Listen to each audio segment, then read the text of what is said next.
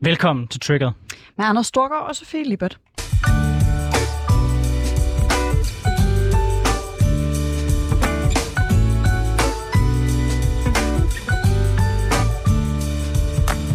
Så er vi tilbage i programmet, hvor vi vinder ugens vigtigste politiske historier med gæster, der har skarpe holdninger, store visioner og markante meninger.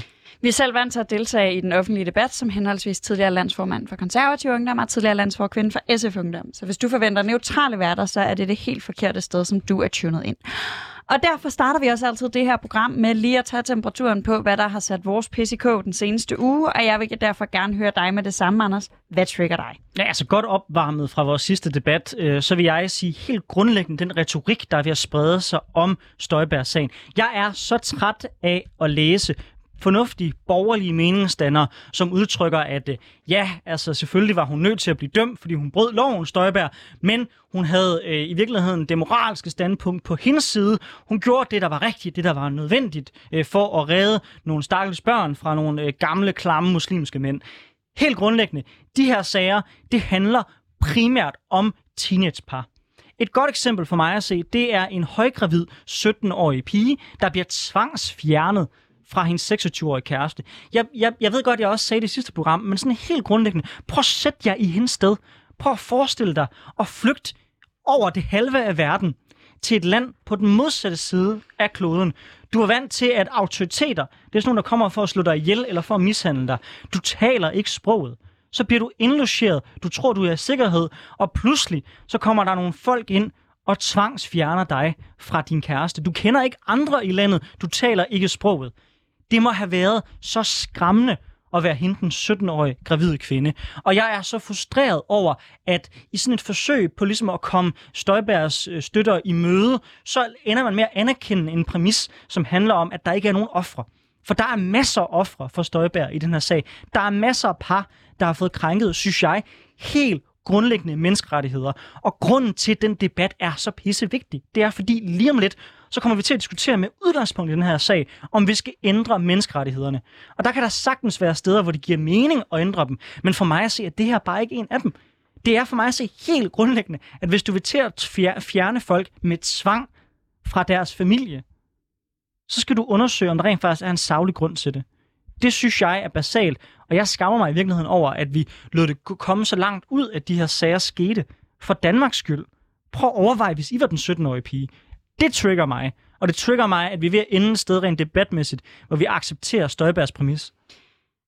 Altså, jeg tror, jeg tror, jeg synes, det er sådan en lidt belated trigger, hvis jeg skal være helt ærlig, men jeg er jo meget enig med dig. Men, men jeg, jeg, jeg føler, at den her, det, altså, jeg, jeg føler, at, at, øh, at det har været sådan i de sidste mange år, man har diskuteret den her sag, at der øh, har været den her præmis, og jeg er, er helt enig med dig. Øh, jeg, og jeg blev vildt provokeret, da man nedsatte rigsretten, og alle partierne stod og sagde, at det var jo det rigtige, hun gjorde, men øh, jeg synes ikke, det var det rigtige, hun gjorde. Jeg har aldrig synes, det var det rigtige, hun gjorde. Jeg har hele tiden synes, det var totalt forrygt.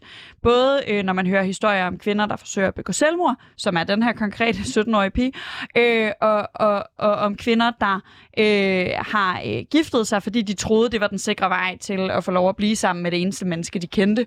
Øh, jeg synes, det har været øh, helt forrygt hele vejen, men jeg er da helt øh, grundlæggende enig med dig i, at det er dybt frustrerende, at selv efter dommen er øh, faldet, så er der flere, der prøver at få det til at handle om barnebruden.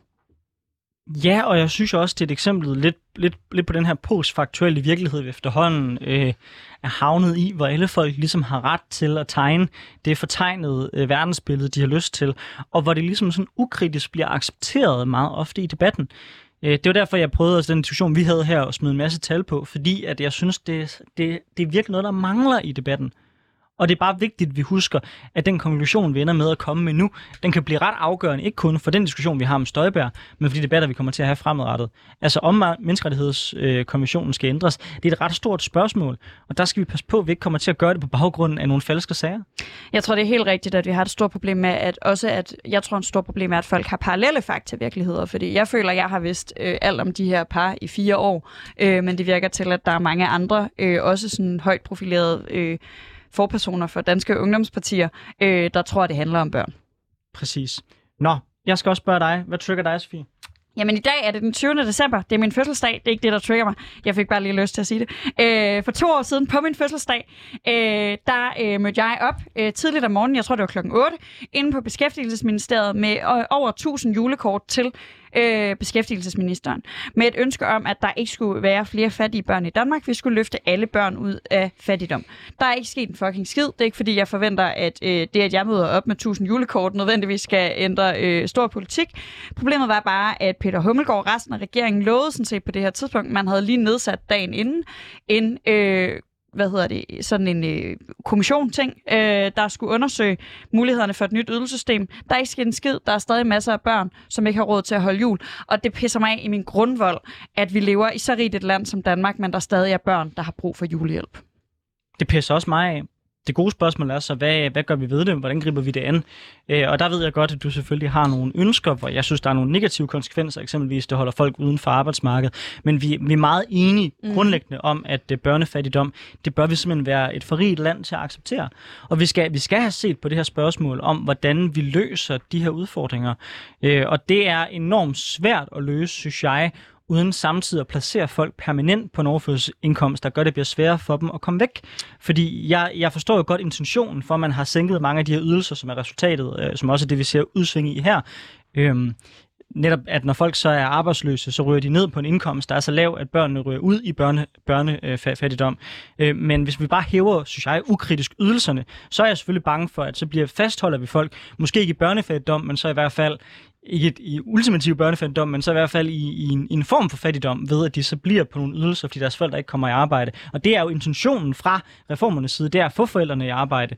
Og det vil jo så ikke lykkes godt nok med, og det er jo så det, vi ser resultatet af nu. Der man har sænket ydelserne, men man er ikke blevet god nok til at få folk i arbejde, og derfor står der nogle børn til sidst på perronen tilbage. Og det, er Ej, det er næsten som om det der med at give folk færre penge faktisk ikke virker på at få folk i arbejde, og det derfor kunne være, at vi skulle prøve nogle andre værktøjer, og lade være med at holde børn i fattigdom, mens vi prøvede de her værktøjer af. Jeg tror helt grundlæggende, at der findes masser af ting, der kan hjælpe med at få folk i arbejde. Jeg tror ikke på, at fattigdom er en af dem, og jeg tror slet ikke på, at børnefattigdom er en af dem. Og der er jo også alle mulige andre tilfælde, hvor vi laver børnefattigdom. For eksempel tager man forældres penge, hvis man oplever, at børn har meget fravær og den slags ting. Det tror jeg heller ikke, at der er nogen børn, der får mindre fravær af, at deres forældre bliver fattige.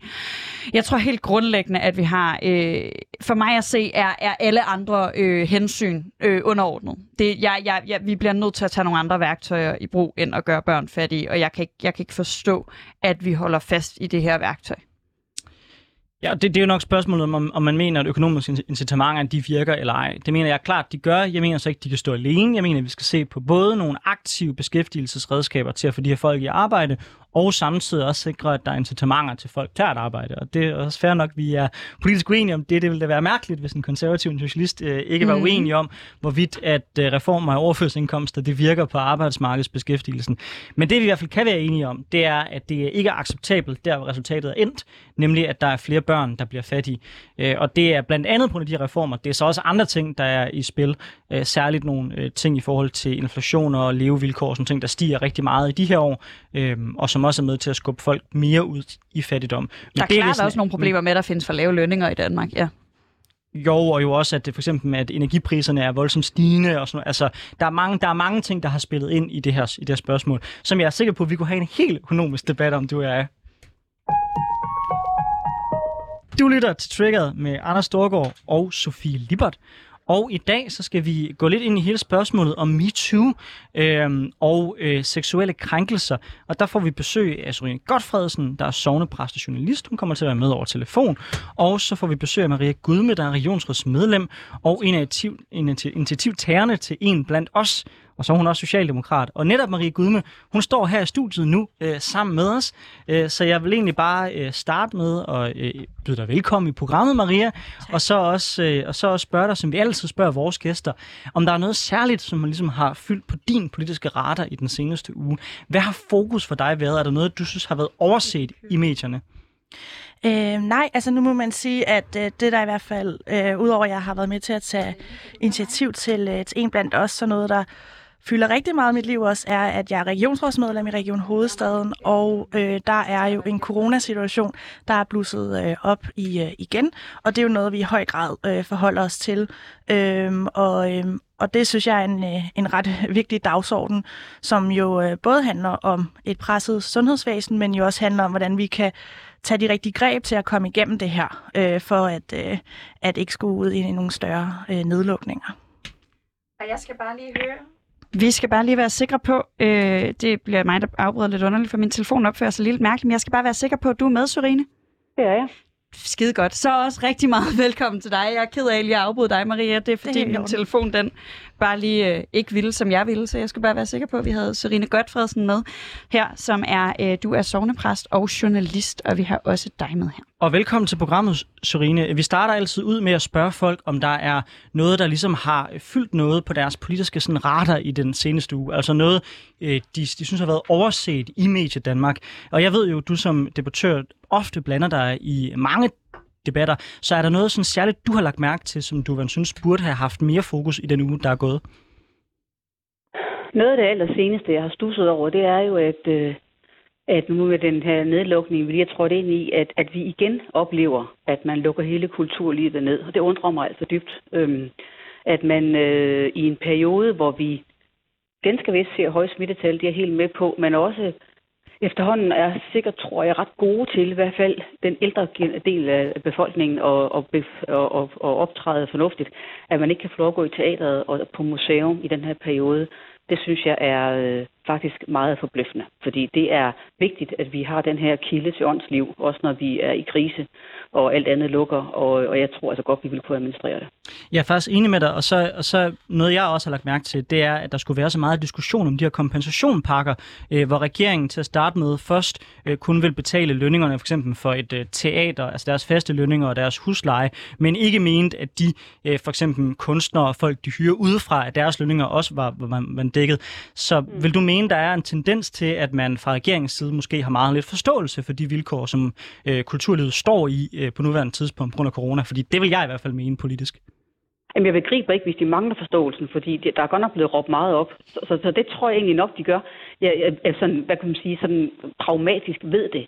Men det, jeg tror, der findes i vores politiske øh, race i dag, en, en sådan nærmest intuitiv øh, mangel på, på agtelse for det, der ikke kan måles og vejes, og, og, og måske øh, sådan... Øh, umiddelbart sådan være overens med vores forestilling om, hvad, hvad et samfund har brug for. Og det, er, det, er, det synes jeg virkelig, coronatiden har lært os, at der har vi altså oparbejdet gennem lang tid nogle virkelig farfulde, blinde pletter. Øh, og det håber jeg, at den her coronatid kan være med til at, at minde os om, at vi simpelthen skal have de her kilder til åndsliv og oplevelser og, og, og, og det irrationelle åbnet igen på fuld tryk. Jeg synes, det, der er en interessant sådan, sammenhæng med, mellem de ting, I nævner, fordi jeg oplever faktisk, at det pressede sundhedsvæsen og den manglende anerkendelse af vigtigheden af kulturliv og sådan, taler ind i en fælles dagsorden, også i tråd med det, du nævner, Serine. Den der med ikke at anerkende øh, de ting, der ikke sådan traditionelt, vi tænker, er værdiskabende. Altså produktionen er ligesom åbenlyst værdiskabende for vores samfund. Øh, men der er noget interessant i de her ting, og jeg tror, jeg var sådan lidt øh, tidlig corona-naiv tænke, ej, nu kommer vi til at forstå, hvor vigtigt det er, at sundhedspersonale har ordentlige arbejdsvilkår. Nu kommer vi til at forstå, hvor vigtig kulturen er for os. Nu kommer vi til at kunne værdsætte de her ting. Vi kommer til netop at være klar med ordentlige hjælpepakker, når vi lukker kulturledet ned. Vi kommer til at gøre noget seriøst i løbet af sommeren for arbejdsvilkårene på øh, hospitalerne, sådan at vi er klar til den her vinter. Maria, tror du, at, at nogen nogle af de ting, jeg håbede, og som jeg fornemmer, at der generelt var håb for, at man ville lære af coronakrisen, kommer vi overhovedet til at lære de ting?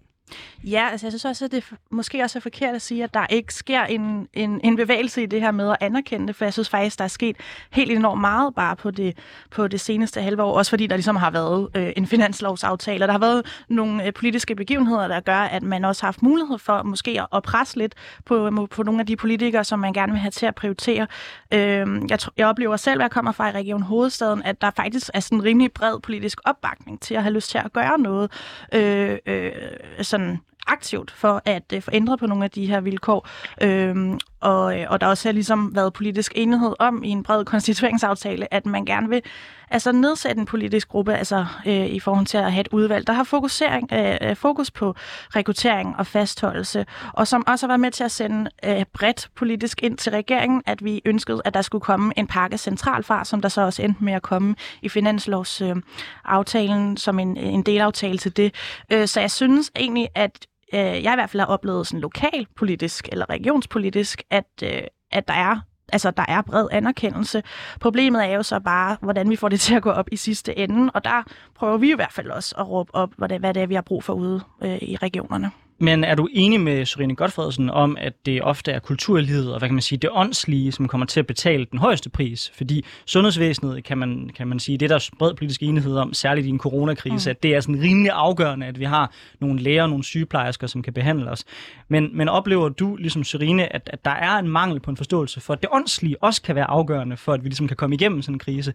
Vi ser jo, at unges mentale mm. trivsel har, har været stærkt faldende, eksempelvis her under coronakrisen. Mm. Så, så mangler der ikke fokus på det også? Jo, altså der man måske i virkeligheden har manglet fokus, det er, hvor mange af de her ting, der i virkeligheden hænger sammen, og hvor meget det betyder for hinanden, at, om, om hvordan man prioriterer. Øh, blandt andet sådan noget med unges øh, øh, trivsel, ikke? Altså hvor, hvor, hvor der har været, måske været meget øh, fokus på, i hvert fald i den brede offentlighed, på kulturevents, begivenheder osv., men at der også er noget, der hedder kulturfritidsliv, som handler om ungdomsforeninger osv., som også har løftet en, en enorm stor opgave øh, og, og prøvet at omstille sig så vidt muligt til faktisk at stadig kunne have nogle fællesskaber for, øh, for unge. Øh, så, så måske i virkeligheden sammenhængen øh, blandt de her forskellige ting, altså betydningen af det mere end de enkelstående øh, områder, øh, hvad vi prioriterer højst, men hvordan vi måske samtænker det i langt højere grad, og hvordan vi kan hjælpe øh, hinanden på tværs. Jeg synes også, det har, været, jeg synes, det har været meget spændende at se i hele corona-epoken. Det er noget, vi har lært, at hvis man i lang tid lukker kulturliv og kirkeliv ned, for eksempel, ja. så, så vender man faktisk mennesker til i en eller anden grad at undvære det. Fordi det der med at gå på museum og gå i kirke og gå i teatret, det kræver en indsats. Det, det er noget, man sådan skal beslutte sig for. Det er ikke lige så let som at sidde hjemme og se fjernsyn. Og der kan man simpelthen vende folk til at lade være. Så, det er ikke, så, så de er meget længere om at vende tilbage, end man troede. Og det skal vi virkelig være opmærksomme på, at, at, at når man lukker for de kilder, så kan noget størkne i mennesket, så det simpelthen mm. bliver længere om at vågne op igen. Og det tror jeg, kan komme til at koste dyrt. Det tror jeg, du har meget ret i, Serine. Altså, jeg oplever det i hvert fald særligt også blandt mine venner, at mange af de sådan, sociale aktiviteter, som man plejede at lave sammen, mange af de fællesskaber, man havde, hvor man ligesom gik ud og gjorde ting, enten i kulturlivet, mm. eller jamen, i, i virkeligheden også sådan, sådan noget som fester, øh, særligt, så jeg er jo ung, øh, er sådan nogle ting, kan man også mærke, at det er ligesom forsvundet. Så meget af vores, hvad kan man sige, sociale og fællesskabsmuskel, hvis man kan sige det sådan, at den er simpelthen forsvundet under coronakrisen. Ja. Øh, så, så det synes jeg, der er meget rigtigt i. En sidste ting, jeg godt lige, inden vi går videre til sådan dagens store debat, kunne tænke mig at høre dig, Sørine, om, det er, at den her gang har man jo valgt, øh, eller sådan dit perspektiv på, for jeg ved ikke engang helt selv, hvor jeg står, fordi det også er op til jul, og jeg er med på, at kirkerne betyder rigtig meget for nogen op til jul. Men jeg synes også, det er en speciel prioritering, at kirkerne er det eneste, hvis vi sådan skal tale bredt kulturelt og mm. åndsligt, som har fået lov at holde åben. Øh, og, og det skal ikke være nogen hemmelighed. Jeg går aldrig i kirke. Jeg tror ikke øh, på, på nogen Gud. Øh, men, man har en, en bedstefar, der har været præst og sådan, har været en del af, af det der miljø, har derfor noget kendskab til dig. Jeg kunne bare godt tænke mig at høre din sådan, øh, ja, sovnepræstvinkelen på. Hvordan har du det med, at, at kirken er det, der ligesom har, har fået lov til at holde sig åbent, når alt andet kulturliv må lukke? Jeg har, det, jeg, har, jeg har det godt med det. Jeg er meget, meget glad for det. Og det er fordi, at jeg jo mener, at kirken er Kirken er noget af det sidste, der må lukke i et samfund. Ligesom med kirken er der, hvor alle kan søge hen, hvis man er på flugt eller er i krise. Eller kirken er vores helle øh, i, åndslig, i ånd, og åndelig forstand, og sådan set også fysisk. Og derfor så synes jeg, det giver meget smuk mening, at kirken faktisk får lov til at blive ved med at være åben hen over julen. Men det ændrer ikke ved, og det skriver jeg også i Christi Dagblad i dag faktisk, det ændrer ikke ved, at jeg faktisk godt kan forstå de mennesker, der siger, jamen, øh, Hvorfor lukker vi teatrene? Der sidder folk også stille. Alt er disciplineret. Man bliver ikke beruset. Man slås ikke. Der, der sker ikke vilde tumultscener i teater. Det gør der heller ikke i en kirke. Så jeg synes simpelthen, de rum, hvor folk opfører sig øh, civiliseret, og alt foregår efter regler, burde have lov til at stå åbent. Men når du spørger mig på den måde, så kan jeg ikke sige andet, end jeg er meget lykkelig for, at kirken får lov at være åben. For kirken er bare for mig et rum, der adskiller sig fra alt andet. Det er jeg også. Du lytter til Trigger med Anders Storgård og Sofie Lippert, hvor jeg lige afbrød Anders Storgård med en jingle. Og vi har i dag besøg af Maria Gudme, der er regionsrådsmedlem og en af initiativtagerne til øh, En Blandt Os. Og så har vi Sørine Godfredsen, der er sovnepræst og journalist med over en telefonforbindelse. Ja, og nu skal vi over til selve debatten, for i det seneste års tid, der har, og i øvrigt også før det, har seksuelle krænkelser og magtrelationer været højt på mediernes dagsorden. Senest der har dokumentaren om TV2 fået taburetterne til at vakle under øh, mænd med magt i mediebranchen. Og mens taburetterne vakler, råbes der på et opgør med en grænseoverskridende kultur i store dele af samfundet, som i de værste tilfælde resulterer i overgreb. Men hvordan tager man så et opgør med en kultur? Og hvem har ansvaret for kulturen, såvel som opgøret med den? Det er nogle af de spørgsmål, der melder sig efter mere end et, års, eh, mere end et år med hæftig debat om krænkelser og overgreb i alt fra politik til restaurationsbranchen. Sorine Godfredsen, du skrev i sidste uge i Berlingske et indlæg med titlen Kvinder bidrager selv til en sexistisk kultur. Jeg kunne godt tænke mig at få dit take på, sådan, hvad du egentlig mener med det. Altså, mener du, at mænd er lige gode om at skabe den kultur, der i værste fald resulterer i overgreb? Eller øh, hvor ser du, at roden til de her problemer egentlig starter? Min grundbekymring i hele den her debat, det er det her med, at man i stedet for at øh, fokusere på, hvad hver enkelt menneske gør i sin tilværelse, meget gerne vil hen og tale om, at der er spørgsmål om en kultur eller en struktur, som jo det hedder på i det moderne identitetspolitiske sprog, at det simpelthen er sådan en slags større virkelighed, som vi skal have fat i. Jeg tror, man skal være meget varsom med at flytte skyld og ansvar væk fra det enkelte menneske. Der er ingen diskussion om, hvis der foregår et overgreb mellem to mennesker, og den ene er den angribende part, så har den person skylden den, det, vil jeg godt lige slå to streger under. Man kan ikke tage skylden væk fra den, der foretager den krænkende handling. Men ansvaret, det er vi fælles om. Når man indgår i en kultur på en arbejdsplads for eksempel, og man øh, opdager hen ad vejen måske, at her er, som det til sydenlandet i høj grad har været på TV2, her er en meget sexistisk, grænseoverskridende, øh, dybt forankret, løsluppen kultur, så er det altså også op til hver enkelt menneske og hver enkelt kvinde at sige, hvor står jeg i det her? Hvad vil jeg være med til? Hvad vil jeg udsætte mig selv for? Hvad vil jeg bidrage til for at virke lige så frisk og festlig som de andre Og så videre, så videre. Hele den der mentalitet, man selv går ind i et fællesskab med, den skal man altså være yderst opmærksom på, fordi på den måde kan man selv mere eller mindre passivt være med til at bidrage til, at den her kultur den fortsætter.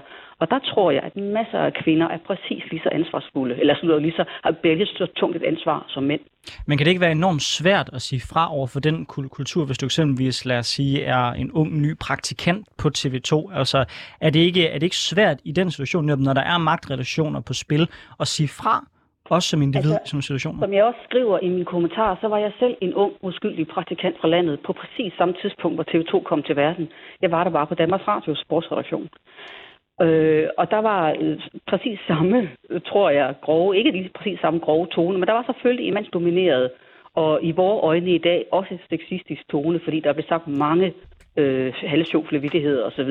Og der opdagede jeg, og, øh, og besluttede mig for, men da jeg kom der, at man, øh, man skaber sin egen kultur omkring sin egen personlighed. Man er jo selv med til at bestemme, hvad man vil være med til. Man er selv med til at sætte sine grænser. Man er selv med til at udtrykke meget klart, både gennem ord, men også udstråling, hvor, øh, hvilket slags menneske man er. Så jeg vil sige, jeg tror, vi overgør lidt for tiden den her fortælling om, hvor svært det er, og hvor hjælpeløs man er som ung kvindelig praktikant, og hvor meget man bare bliver revet med. Det, det, det synes jeg er en, er en falsk fortælling, som også gør kvinder generelt sværere, end de er. Fordi det er muligt som ung kvinde og ung praktikant at komme ind og skabe den kultur, man ønsker om sin egen personlighed. Maria Gudmund, du er, øh, var en af initiativtagerne til det, der hed En blandt os, som mm. var et opråb øh, på tværs af politiske partier øh, fra kvinder, mig selv inklusiv, øh, som havde oplevet det, vi betegnede som en sexistisk øh, og grænseoverskridende kultur i mm. dansk mm. politik. Øh, så jeg får lyst til at spørge dig, øh, når Sorine hun øh, påpeger, at, at, der er, at, at vi måske er fælles om at skabe den her kultur, mm. hvad tænker du så? Øhm, altså, jeg synes i hvert fald, at det, der har været manglende fokus på øh, i hele den her debat, og jeg synes, at øh, TV2-dokumentaren, eller do, øh, dokumentaren om TV2's kultur, har sat det endnu mere på spidsen, hvor vigtigt det er, at vi får talt om det. Og det er det, der hedder, handler om ledelse. For jeg synes faktisk, at hele den debat, der har været de sidste 15 måneder, øh, har handlet rigtig meget om øh, individets ansvar. Både i forhold til øh, den, der er blevet udsat for krænkelser, det der med, om man skal sige fra, men også det her med øh, at, at lade være med at krænke i, i al sin enkelhed. Øh, og der må jeg bare sige, at det der jo rigtig, altså for eksempel i op, op, opråbet omkring en blandt os, så var det fortrinsvis øh, unge kvinder, øh, og det var også fortrinsvis unge, der ikke var inde på Christiansborg, men som var ude i de forskellige lokale partiforeninger, eller kommunalbestyrelser, eller regionsråd osv., og det de alle sammen havde oplevet på hver sin måde, øh, nogen havde set det ske for andre, nogen havde oplevet det på sin egen krop, det er faktisk, hvor mange der havde sagt fra i, øh, i en eller anden grad. Og det er også det, som jeg tror, at det har været rigtig vigtigt i de her sidste 15 måneder, debatten omkring, hvad vil det sige at sige fra. Øh, fordi det også handler om, at man har sagt aktivt fra, når man for eksempel rejser sig op og går. Øh, at man aktivt har sagt fra ved at tage sin veninde i hånden og, og, og, og forlade øh, situationen. Men hvor det også bare er en lidt forkert præmis, det skal handle om. Øh, at, at det handler om at sige fra, fordi vi, vi bliver nødt til at snakke om, at vi har lov til at være i de her fællesskaber, uden at vi skal gå på, på arbejde eller øh, troppe op i politik, mm, og have sådan et skjold på, og have en masse forsvarsmekanismer, som man skal være klar til at aktivere på 0,5, fordi det er også bare det, vi har set rigtig mange er, øh, der er det sket meget uventet, og man har ikke været forberedt på det, og man har ikke vidst, hvordan man skulle reagere, fordi det har været så intimiderende. Øh, for eksempel hvis der har været en overordnet, der har udført den her krænkelse. Så jeg synes, der er så mange nuancer i det, hvor det er, det, det, det er forkert at, at, at dele ansvaret på den måde, men i virkeligheden, at der ligger noget ansvar i alle de her elementer af øh, hele debatten omkring sexisme. Det både handler om krænkeren, den, der er blevet krænket, og i, i dem, der er øh, på niveau med den, der er blevet krænket, men helt klart også ledelsen. Sorine? Ja. ja. Jeg synes, det er meget farligt, Maria, at du bruger det der udtryk, at det er en forkert præmis, at et menneske skal sige fra. Altså, hvis man har det som udgangspunkt, så er det som om, du har en forestilling om, at vi kan skabe fællesskaber, og det aldrig er nødvendigt. Og det er det, fordi mennesker vil altid i en eller anden grad forulempe hinanden, eller føle sig krænket, eller gøre ting, der overskrider andres grænser. Vi kan jo heller ikke vide på forhånd, hvilke grænser andre mennesker har. Og hvis ikke det er netop er en rigtig præmis, at vi i fællesskaber med hinanden skal være i stand til at sige fra og tage vare på os selv, så synes jeg, du umyndiggør mennesket som, som væsen, og at du sådan forestiller dig sådan en utopisk fremtid, hvor vi kan have levet de her fællesskaber uden at være agtpågivende. Vi skal altid være agtpågivende over for hinanden, fordi mennesket er, og nu kommer præsten op i mig, mennesket er et syndigt væsen, der bliver ved med at begå øh, uhyreligheder. Og det betyder ikke, at man skal acceptere det, og det betyder ikke, at vi ikke skal snakke om det og bekæmpe det. Men præmissen når i et menneskeligt fællesskab er altid, at individet skal være i stand til at sige fra. Altså, jeg synes jo egentlig, der har været øh, ret meget øh, myndiggørelse i hele de her, altså i alle de her seneste 15 måneder, netop at, altså, det, det er jo fordi, at, at, at man slet ikke skal sige, uh, sige fra, men problemet er, at vi glemmer debatten omkring, hvad det er, der gør, at man ikke er i stand til at sige, uh, sige fra. Fordi i det bedste verden ville det jo være, at man kunne tale øh, uh, up front om, uh, hvad ens grænser er, og man kan sige ja og nej uh, løbende, som det øh, samtykke jo i virkeligheden handler om. Problemet bare øh, er, når der har været noget kultur, men også nogle strukturer, der gør, at det har man faktisk ikke haft mulighed for. Øh, vi så i øh, TV2-dokumentaren, at rigtig mange af dem var ret bevidst omkring, at deres grænser blev overskrevet, men at der var decideret frygt, der gjorde, at det var umuligt at handle på det. Øhm, og det synes jeg har været en, en meget, meget, altså meget modig, øh, øh, hvad hedder det, nogle meget modige statements, der også har været i den her dokumentar, hvor der også er noget refleksion omkring det her med skyld og så videre, men mm. når det kommer øh, til, altså, øh, til essensen af det her, så handler det egentlig om, at det her med, at der er nogen, der har magt over andre, for eksempel på en arbejdsplads, gør, at selvom man rationelt var klar til at sige fra, så er der noget frygt, der ligesom visker det ud, og gør, at man, øh, man for eksempel fryser, eller at man øh, er passiv.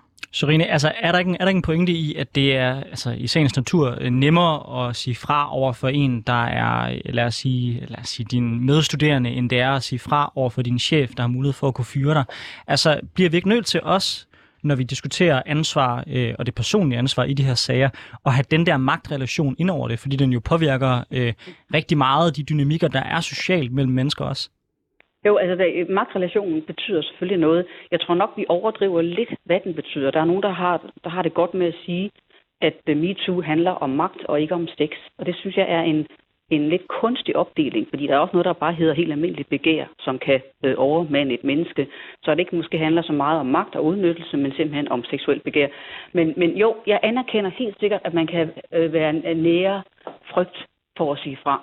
Til gengæld synes jeg også, at hvis vi går helt tilbage til Sofie Lindes tale i sin tid, som jeg synes er meget problematisk på alle mulige måder, men som har den ene store pointe, at hun jo ender med at sige, det gik jo meget godt.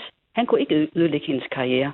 Jeg tror også, at vi har en, en, vi har skabt en fortælling om, at de her mænd med magt, eller mennesker med magt, de er simpelthen i stand til sådan en at ødelægge et andet menneskes karriere hvor hun netop øh, er eksemplet på, at det skete ikke. Så jeg tror også, den frygt for, at man som en person nederst i hierarkiet tror, at hele ens fremtid afhænger af, at man er festlig og går med på det, der foregår. Det er jo også en fortælling, der er blevet skabt, som måske ikke er helt sand.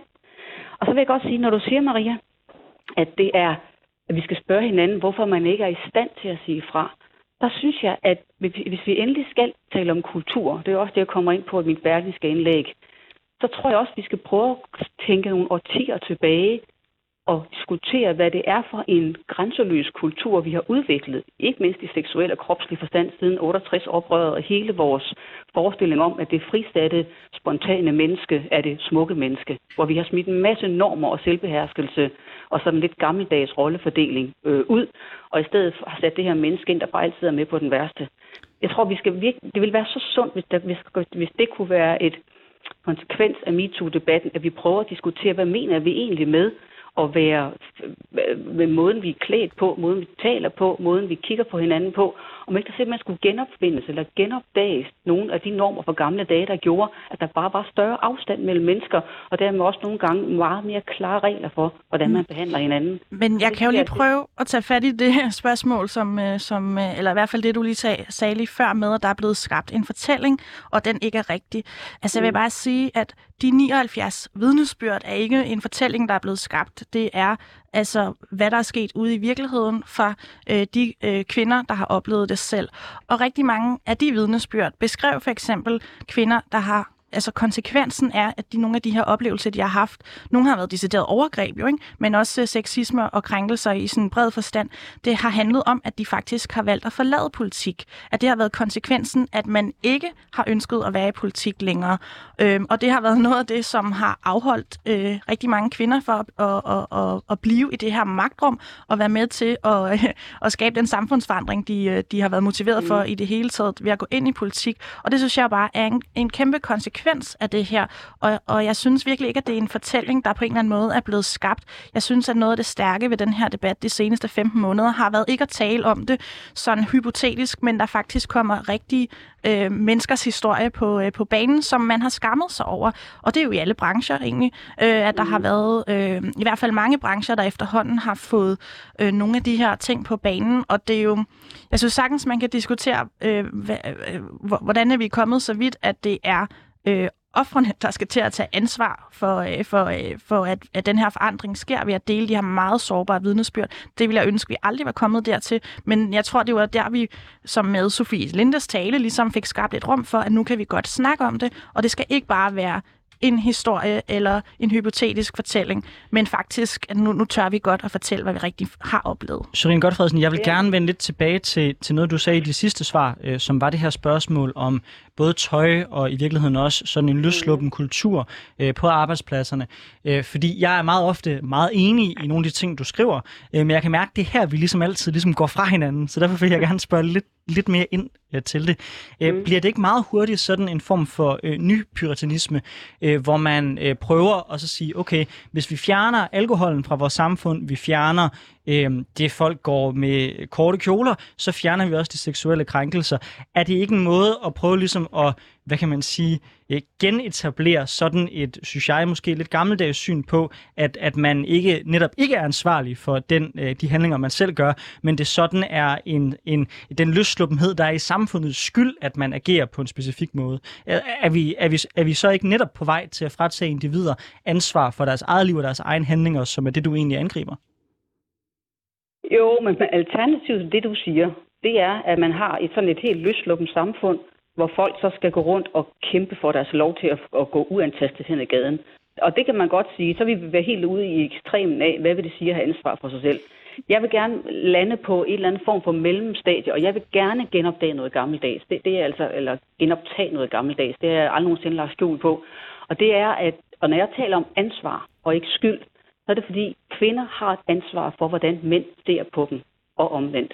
Det betyder, at man på en arbejdsplads tænker over, hvad man tager på af tøj, hvordan man taler, hvordan man flørter, hvordan man i det hele taget stiller sig selv frem. Og hvis man gør det meget øh, løslukkent, meget inviterende og meget sådan frisindet, som jo er det store plusord i moderne tid, så, så glemmer man, hvad den gammeldags dannelse handler om. Den handler også om at skabe et rum af integritet omkring sin person, for egen og for andres skyld, så man kan også krænke andre ved at være alt for frembuset. Men der er vel forskel på at være stærkt flirtende med folk, og så for eksempel have en tøjstil, som er anderledes. Altså, fordi en pige har crop top på, er jo ikke nødvendigvis en invitation til, at jeg så må begynde at tage på hende, altså for at komme med et ret ekstremt det er ikke, øh, nej, eksempel. Men, nej, det er et godt eksempel, for det er ikke en invitation, men det er en anledning til, at der kan sættes følelser og tanker i gang i dig, som ikke er hensigtsmæssige. Derfor er den crop top debat utrolig central, for selvfølgelig skal piger ikke gå rundt med bare mave i skolen. Og hvis man argumenterer for, jo det skal de, for det er drengenes ansvar at kontrollere sig selv, så er det fordi, man underkender, hvad biologi betyder. Mennesker har drifter, og drengene skal selvfølgelig kontrollere sig selv, men det ændrer ikke ved, at de kan blive distraheret, og det kan, undervisningen kan blive ringere, og fællesskabet kan blive anderledes. Vi må simpelthen ikke underkende, hvad det betyder, at man fremstår på en bestemt måde. Og hvis du går nogle årtier tilbage, nu skal vi efterhånden mange årtier tilbage, hvor folk gik anderledes klædt, og simpelthen havde en anden idé om, hvilken norm man gerne ville udstråle, så kunne, så kunne kvinder ikke drømme om at gå rundt i det offentlige rum med bare maver. Det er en meget moderne ting, og det har konsekvenser. Det betyder ikke, at mændene ikke har ansvar for, hvad de gør, og de har skyld, hvis de forgriber sig. Det betyder bare, at man sætter tanker, drifter, følelser, reaktioner i gang i, det, i fællesskabet, som ingen har gavn af. Du lytter til Trigger med Anders Storgård og Sofie Lippert, og vi har i dag besøg af Maria Gudme, der er regionsrådsmedlem øh, i Region Hovedstaden og en af initiativtagerne til En Blandt Os. Og så har vi Sorine Godfredsen, der er sovnepræst og journalist med over en telefon. Og vi er på vej ned ad en vildt spændende øh, vej, øh, men ikke desto mindre, så har vi meget, vi skal nå i dagens program. Ja, for flere af de historier, der er kommet frem det seneste år via diverse vidnesbyrd og dokumentarserier, er endt med konkrete konsekvenser for de implicerede mænd. Senest var det både chefen, øh, som ikke er navngivet offentligt, øh, på BT, øh, der havde sendt krænkende, krænkende beskeder til praktikanter, og Michael Dyrby, der havde svigtet sit ledelsesansvar i den pågældende sag, og havde bidraget til en sexistisk kultur, da han var på TV2, der måtte forlade deres arbejdsplads. Maria Gud, du mener, det er kulturen, der skal gøres op med. Men tager det ikke fokus fra ændring af kulturen, når vi bruger så meget tid på specifikke sager? Altså det, der fylder, det er jo ting som Jesdorf, det er øh, nu øh, Felinde tidligere, Bæk, vi diskuterer nu. Altså bliver det ikke meget hurtigt sådan et spørgsmål om, hvor vi risikerer enden på en konklusion, der hedder, der var nogle få klamme mænd, som var i mediebranchen, og der var en kultur omkring dem, men det faktisk tager fokus væk fra, øh, hvad kan man sige, det helt grundlæggende spørgsmål, der hedder, er der på alle arbejdspladser, i alle dynamikker, der er mellem øh, mænd og kvinder, nogle gange et problem i forhold til vores interaktion med hinanden? Mm. Jo, altså jeg synes i hvert fald, det er vigtigt, at det ikke bliver et enten eller øh, enten så taler vi kun om kulturen overordnet set, eller så taler vi kun om enkelte sager med enkelte navngivende personer i, øh, i, i medierne. Øh, jeg er enig så langt, at det har været lidt en, en øh, præmis for debatten i medierne, at for at man kunne løfte den her dagsorden, så skulle man helst sætte navn på en, og helst en, en kendt person. Og det synes jeg har været en fejlslutning, og nogle af de ting, der i hvert fald har været rigtig, rigtig svære at gøre op med, når det er, at man prøver at være øh, Øh, en af drivkræfterne bag en bevægelse, der gerne faktisk vil ændre noget for hele samfundet, og for eksempel ikke kun ændre noget for, for, øh, for mediebranchen, øh, som, som kommer til at have, have rigtig meget fokus i det her. Øh, der, hvor jeg synes, at det er øh, vigtigt, at man faktisk får nogle konkrete sager på bordet, det er, at så så forstår folk, hvad det her det går ud på. At man kan spejle sig i det, man kan øh, forstå nogle af de her mekanismer. Jeg synes, at der er kommet ret mange nuancer frem i, øh, i nogle af de her sager, hvor det har handlet om, øh, om, øh, om personer. Og så må man jo også bare sige, at det er jo meget få personer, der er blevet navngivet i, øh, i medierne, hvor det ikke har handlet om øh, et større øh, mønster, øh, at det for eksempel har været gentagende krænkelser, øh, at der er mange, der har haft samme oplevelse med pågældende person, og derfor har det jo været i nogle sådan lidt ekstreme tilfælde, mm. hvor øh, de krænkelser, man jo ser ud på arbejdspladser, forhåbentligvis skal håndteres enkeltvis, og forhåbentligvis skal håndteres internt, som de fleste af dem, der er gået frem, også har, har drevet det til, at det skulle først og fremmest være internt, men at man har mødt en mur, altså sådan en ledelsesmur mange steder, hvor man faktisk ikke har haft mulighed for at øh, ja, opleve noget retfærdighed i virkeligheden. Mm. Jeg synes, et interessant perspektiv i det her både er, at du siger ledelsesmur, og du nævnte det også før, Maria. Øh, og en af dem, som jeg lige nævnte før, der er blevet gået, skulle jeg til at sige, er jo Michael Dyrby, som øh, i hvert fald ikke, hvad vi kender til selv, har været nogle af de grove. Øh, altså han er, er, hvad vi kender til, ikke selv sådan krænker. Han har øh, sagt nogle klart grænseoverskridende ting øh, til, til nogle folk, men han er primært gået fordi han svigter sit ledelsesansvar. Mm. Og jeg kunne godt tænke mig at høre dig, Sorine Godfredsen, fordi du kritiserer det her med, at vi, vi kommer til at, at, at, at sige, give kulturen hele skylden. Men, men hvordan placerer lederne sig i det her? Hvad er det for et, du snakker om skyld og ansvar. Hvad mm. er det for et ansvar, skråstreg skyld, som, som ledere har, når en arbejdsplads har mange af de her krænkelser? Ledere har ikke skyld, mindre de selv forgriber sig det, er virkelig vigtigt for mig, at skyld altid er et personspørgsmål. Og derfor så er jeg meget øh, optaget af, at når jeg understreger, at det er farligt at tale om kulturen som fjenden eller, eller strukturen, at så bliver skylden diffus og abstrakt. Og skyld er konkret. Skyld knytter sig til en gerning. Så ledelsen, som vi har talt om i høj grad også i øh, relation til TV2, hvor den jo også selvfølgelig helt oplagt har svigtet og selv en del af det. Ledelsen som fænomen har ikke skyld. Ledelsen har ansvar klart, selvfølgelig skal en ledelse have en holdning til, hvilken, hvilken tone man har på en arbejdsplads, og hvordan man behandler hinanden, og nogle helt klare regler for, hvad der må indgå sig seksuelle relationer på kryds og tværs på en, på en, øh, TV, på en øh, tv-redaktion for eksempel. Det har man jo fleste steder også, hvor jeg har været. Så jeg er helt enig med Maria i, at ledelsen er, er selvfølgelig et, et, et kernepunkt i alt det her. Men det har ikke noget med skyld at gøre. Det har noget med ansvar, det brede ansvar at gøre. Men kan man virkelig sætte så skarp en adskillelse op mellem de to? Øh, altså, hvis, bare for at komme med et konkret eksempel. Jeg er tidligere mm. landsmand for konservativ ungdom. Øh, hvis jeg havde en pige, der kom til mig, og hun kom med, lad os sige, en historie om, at hun er blevet voldtaget, og jeg så valgte fuldstændig ignorere det og sige, det må du selv finde ud af, har jeg så ikke en skyld ikke, ikke en skyld i at have voldtaget hende, det er klart, men en skyld i forhold til, at jeg ikke har håndteret hendes sag og har gjort noget ved det, at jeg ikke har kunne beskytte hende godt nok, og jeg ikke har prøvet at hjælpe hende. Jeg, med et ansvar føler der vel også en skyld, hvis man så fejler det ansvar. Ja, altså du vil sikkert få en skyldfølelse ud af det, hvis du, øh, hvis du, var et menneske, der, der, hvis du er et menneske, der tænker sådan. Men, men jeg synes faktisk, det er meget afgørende at sige, at du vil være, at du vil, jeg vil kalde dig medansvarlig for, at det der kunne lade sig gøre i den store fortælling. Men nej, ikke skyld. Skyld har det menneske, der beslutter sig for at gøre og krænke eller skade en anden. Det er der skyld ligger. For skyld skal også have noget, øh, skyld hører sammen med tilgivelse, og skyld hører sammen med anger. Og, og, og du kan ikke gå ind formentlig i sådan en situation og dybfølt personligt angre noget, fordi du har trods alt ikke selv ved det menneske. Og hvis vi blander de to ting sammen, så synes jeg, at vi, at vi udhuler begrebet skyld, som jo i min verden er et af de allerstørste øh, øh, en af de allerstørste kræfter, et menneske skal være bevidst om. Og det skal altså være forbundet med noget, man selv har besluttet sig for at udføre.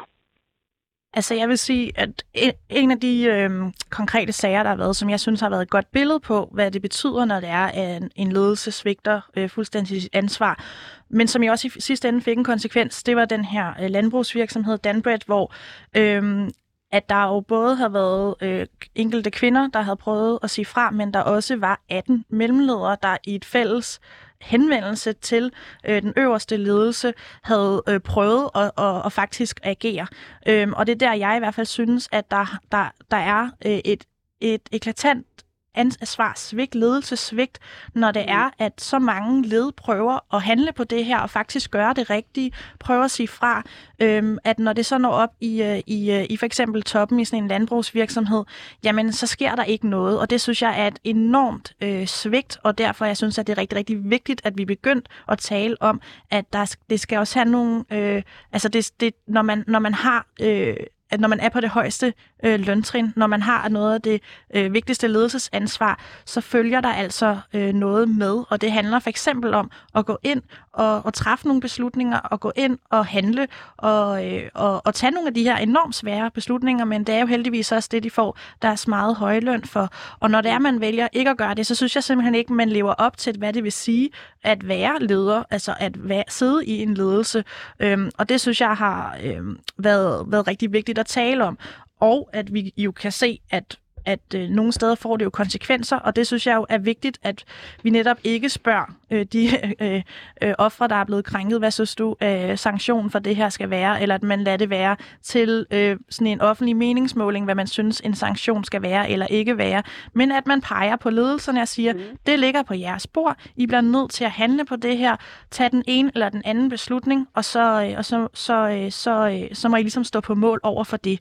Øhm, og det, øhm, det synes jeg har været, øh, været ret vigtigt i de her sager, at vi bliver ved med at insistere på at, at pege på ledelserne, at det er dem, vi gerne vil høre fra. Du lytter til Triggeret med Anders Storgård og Sofie Libert, hvor vi i dag har besøg af Serine Godfredsen, sovnepræsjournalist, og Maria Gudme, regionsrådsmedlem og en af initiativtagerne til En blandt os. For det er netop løsninger, vi skal over og diskutere nu. Ja, fordi en ting er at pege på problemerne med krænkelser og overgreb. Noget andet, og lige så vigtigt, er at finde løsninger. Ingen kan længere være i tvivl om, at alt for mange oplever og har oplevet at få deres grænser overskrevet. Men hvordan kommer vi så problemerne til livs? Øh, Serine Godfredsen, du peger på, at vi alle er en del af den sexistiske øh, kultur. Øh, altså alle har et ansvar for den måde, vi gebærder os i det rum, og dermed også øh, skaber en, en, en, hvad kan man sige, en fortælling på arbejdspladsen.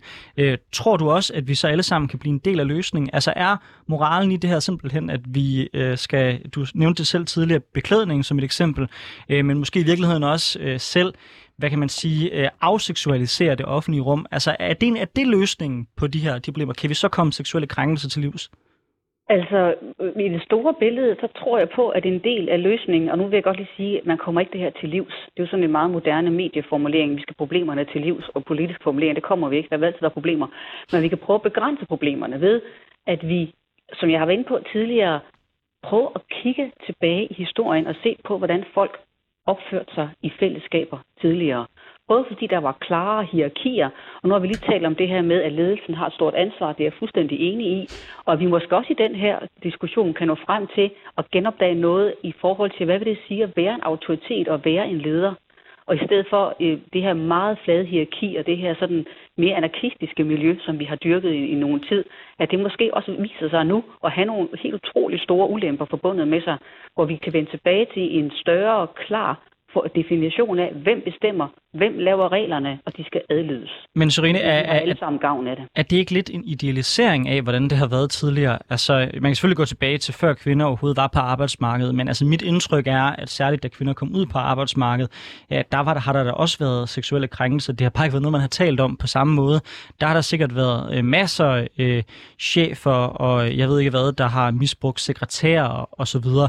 Altså, er, er, er, det ikke, er, er det, vi taler om det nu, er det måske ikke et udtryk ikke for, at der er kommet flere seksuelle krænkelser på baggrund af, at vi har en ny måde at gebærde os på i det offentlige rum, men måske nærmere, at vi nu er blevet, hvad kan man sige, fri nok til, at vi kan tale om de ting, hvorimod hvis man var kvinde og var blevet seksuelt fodlæmpet i 50'erne, så var det ikke noget, man kunne tale om på samme måde.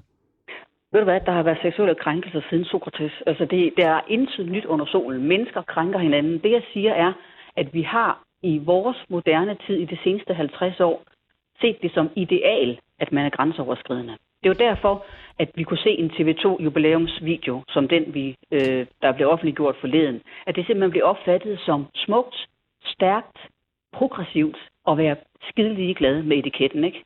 Det er en måde at tænke på, som er blevet utrolig stærk i de senere årtier. Den skal vi diskutere og gøre op med. Jeg idealiserer ikke fortiden på nogen måde. Ikke ret meget i hvert fald, nogle gange lidt måske. Men jeg siger, at der er, en, der er et element af selvbeherskelse og afstand mellem folk som fyldte mere tidligere, og som vi med stor øh, fordel kunne prøve at, og, øh, og, og, genopdage værdien af. Maria Gudme, tror du også, det handler, øh, tror du også, løsningen er at gå væk fra sådan det, der, der lidt kan betegnes som den moderne, løsluppende kultur?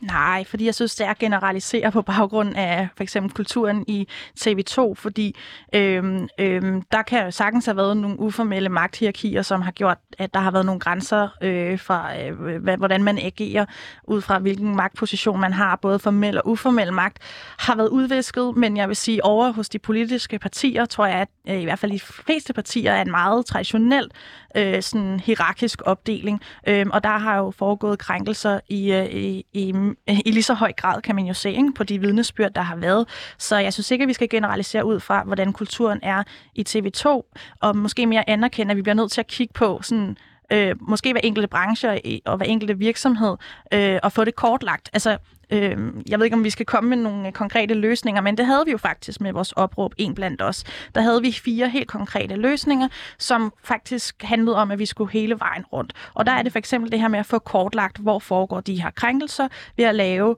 øh, brede undersøgelser, altså undersøge øh, hele kulturen i, øh, i hele organisationen øh, ved simpelthen at spørge i en undersøgelse. Øhm, og så har vi øh, det her med en samværspolitik, altså hvordan vi skal være sammen, som, altså hvilke spilleregler vi skal have som fællesskab, og hvordan vi ønsker at indgå et fællesskab med hinanden, og, og ligesom øh, øh, øh, ja, være opmærksom på det. Og så handler det også rigtig meget om at uddanne de her øh, forskellige øh, ledelseslag. Øhm, og sidst men ikke mindst, at der er nogle helt konkrete procedurer for, hvordan man håndterer det, for det har også været problemet mange steder, at man har ikke vidst, hvad man skulle gøre selv, hvis man var vidne om, at det skete. Og en ting, jeg synes er meget interessant, som jeg faktisk hører jer begge to nævne, det er det her med at uddanne en ledelseslag, fordi jeg, jeg vil give dig ret i, der er nogen, det her sker også steder, hvor det er meget tydeligt, hvem der er lederen. Men jeg hører også øh, Sørine Godfredsen sige det, og jeg hører dig sige det, at noget af det, at, at rigtig meget af det handler også om, at folk øh, at måske vi har nogle problemer med, at folk ikke er så bevidste om, hvad det indebærer at være en leder, og, og, og at det måske er en større, bredere øh, tendens, øh, som, som jeg kan gå mere med på, end den der løsløbende kultur, du taler om, Sorine, men jeg kan gå helt med på den der med, vi har en masse ledere, og det er blevet et ledelsesideal forskellige steder at være sådan en del af holdet, og jeg er bare en del af gutterne, og I skal slet ikke tænke på mig som en leder. Det tror jeg er rigtig farligt øh, for de her øh, sager, fordi man glemmer sit, det, netop det ansvar, I begge to peger på, at man som leder har. Øh, så, så kan vi måske, sådan her, vi lakker, det lakker lidt mod enden, blive enige om, det i hvert fald er et redskab, vi skal tage i brug, at vi skal sikre, at de ledere, der er i alle institutioner, at de er mere bevidste om deres ledelsesansvar. Det kan ja. vi godt, men jeg er så nødt til også at sige, at øh, nu, nu skal vi ikke køre den af på lederne overhovedet, eller øh, sådan ubetinget kun på dem. Det er altså også noget at gøre med, at den enkelte person har ansvar for sit eget liv. Og jeg synes, det er lidt pjevset at høre Maria sige det her med, at alle de her kvinder, der forlader politik, fordi de ikke kan holde det ud. Jeg anerkender, at man kan opleve så grove ting, at man ikke kan holde det ud. Men nogle gange må man også blive og tage kampen og, og, og sætte sin egen ah, øh, Serine, Serine, Serine, kan man jo ikke netop sige, det er det, Maria Gudme har gjort. Hun har jo netop taget initiativ jo, til en blandt os og samlet folk. Så... for det. Men hun sidder jo og siger, at der er mange kvinder, der faktisk forlader politik, fordi ja. de ikke kan holde det ud.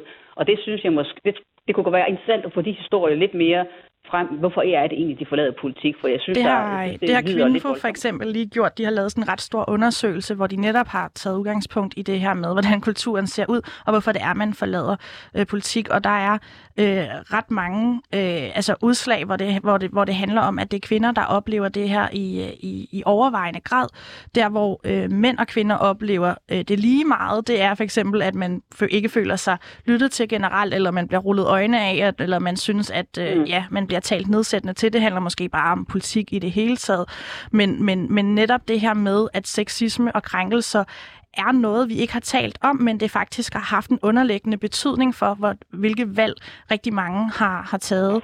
Øhm, og det, det bliver vi nødt til at anerkende, at det er lige så meget en barriere for at deltage i politik, som det kan være. For eksempel, at det er svært, øh, øh, fordi at man også øh, sådan har indrettet øh, rigtig mange øh, af vores øh, sådan, øh, øh, altså, ja, kønsroller osv., som gør, at mange kvinder tager overdrevet ansvar øh, for opgaverne i hjemmet for eksempel, og, og fravælger øh, politik. Jamen, så er der også en barriere, der hedder hedder sexisme og krænkelser. Øhm, og det er der blevet kortlagt nu heldigvis, og det synes jeg er ret vigtigt, fordi så kan vi begynde at arbejde med det. Sorine, du får det sidste ord i den her debat. Ja, ja, og det sidste ord skal bare være, at lige så vel som kvinder må tage ansvar for deres egen rolle i hjemmet, så må de også tage ansvar for den i arbejdslivet. Og jeg synes, de der med at kortlægge og, og lave undersøgelser, jeg bliver lidt bange, når man bruger det sprog, fordi så bliver kvinder igen øh, omtalt som, som brikker eller offer, der ikke helt har ansvar for deres eget liv. Jeg synes virkelig, vi skal fokusere på, at man er med til at skabe en kultur i sit eget helt konkrete liv.